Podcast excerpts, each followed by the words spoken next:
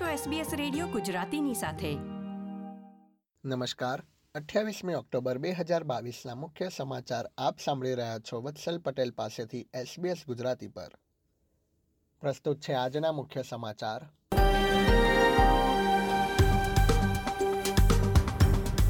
પૂરથી પ્રભાવિત વિસ્તારના રહેવાસીઓના ઘરની નુકસાનની ભરપાઈ કરવા સરકારે યોજના રજૂ કરી. જરૂરિયાત ધરાવતા બાળકોને કોવિડ નાઇન્ટીન રસીના બુસ્ટર ડોઝની મંજૂરી.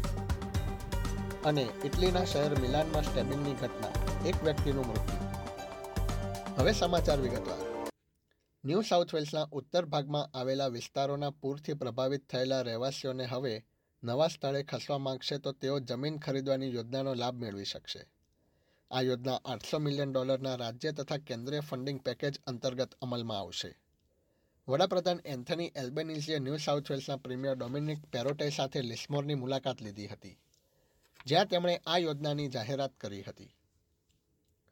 વડાપ્રધાન એલ્બેનિઝી તથા પેરોટેએ જણાવ્યું હતું કે બંને સરકારે રાજકારણથી દૂર રહીને પૂરના મુદ્દે સાથે મળીને કાર્ય કરવું પડશે. પ્રીમિયર પેરોટેએ આગામી સમયમાં વધુ સાવચેત રહેવા માટે પણ જણાવ્યું હતું. વિક્ટોરિયામાં ઉત્તર પૂર્વીય વિસ્તારમાં આવેલા એક ઘરમાં બનેલી ઘટનામાં એક વ્યક્તિનું મૃત્યુ તથા એકને ઈજા પહોંચી છે. બીચવર્થ વિસ્તારમાં એક મકાનમાં શૂટિંગની ઘટના બની હતી તેમ પોલીસે જણાવ્યું હતું. મૃતકનો મૃતદેહ ઘર બહારથી મળી આવ્યો હતો.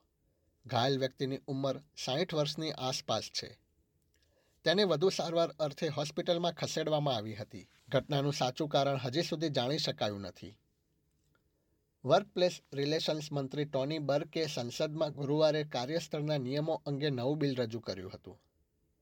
નવા પ્રસ્તાવિત સુધારા હેઠળ નોકરીદાતા કર્મચારીને અનુકૂળ, કાર્યના કલાકો નક્કી કરવા માટે કાયદેસર રીતે બંધાયેલા રહેશે. લાંબા સમયથી ચાલતા વિવાદોનો અંત લાવવા માટે ફેરવર્કને વધુ સત્તા અંગે પણ બિલમાં પ્રસ્તાવ મૂકવામાં આવ્યો છે. બર્કના બિલનો વેપાર ઉદ્યોગોએ વિરોધ કર્યો છે. તેમના જણાવ્યા પ્રમાણે કર્મચારીઓને વધુ ચૂકવણી કરવી પડી શકે છે. જો કે સરકારે કાયદાકીય રીતે વેપાર ગૃહોને સાથે રાખીને ફેરફારની તૈયારી દર્શાવી છે. મંત્રી બર્કે એબીસી સાથેની વાતચીતમાં જણાવ્યું હતું કે સુધારા પર હાલમાં કાર્ય થઈ રહ્યું છે.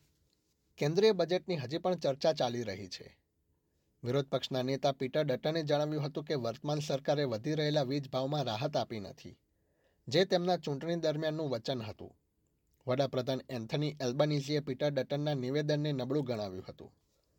ઓસ્ટ્રેલિયામાં આ અઠવાડિયાના કોવિડ સમાચારો પર એક નજર કરીએ તો, Australian therapeutic goods administration on ઇમ્યુનાઇઝેશને ફાઇઝરની પીડિયાટ્રિક રસી, બુસ્ટર અથવા ચોથા ડોઝ તરીકે પાંચથી અગિયાર વર્ષના જરૂરિયાત ધરાવતા બાળકોને આપવા અંગે જણાવ્યું છે.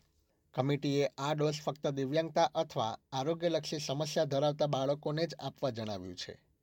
અટાગીએ રસી અથવા કોવિડ ચેપ વચ્ચે ત્રણ મહિનાનું અંતર રાખવાની ભલામણ કરી છે. બીજી તરફ, કેન્દ્ર સરકારની રાજ્ય સરકારો સાથે કોવિડ અંગે પચાસ પચાસ ટકા ખર્ચની વહેંચણીની યોજના ડિસેમ્બર મહિનામાં સમાપ્ત થઈ રહી છે.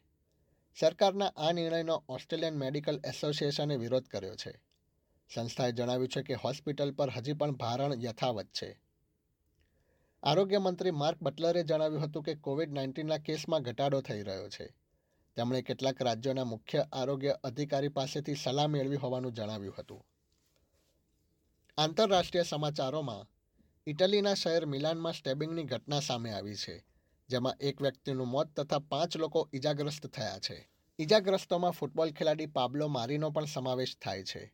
છેતાલીસ વર્ષીય વ્યક્તિએ સુપરમાર્કેટમાંથી ચપ્પુ લીધું અને રસ્તા પર લોકો પર હુમલો કરવાનું શરૂ કરી દીધું હતું. તેણે કુલ છ લોકો પર હુમલો કર્યો હતો. સુપરમાર્કેટમાં નોકરી કરતી એક વ્યક્તિ ગંભીર રીતે ઇજાગ્રસ્ત થતાં તેને હોસ્પિટલમાં ખસેડવામાં આવી હતી, જો કે તેનું મૃત્યુ થયું હતું. તે વ્યક્તિએ લોકો પર હુમલો કેમ કર્યો તે કારણ હજી સુધી જાણી શકાયું નથી જોકે હુમલાખોરને માનસિક બીમારી હોવાનું જાણવા મળ્યું છે. હુમલાખોરે ફૂટબોલ ખેલાડી પાબ્લો મારી પર પાછળથી હુમલો કર્યો હતો.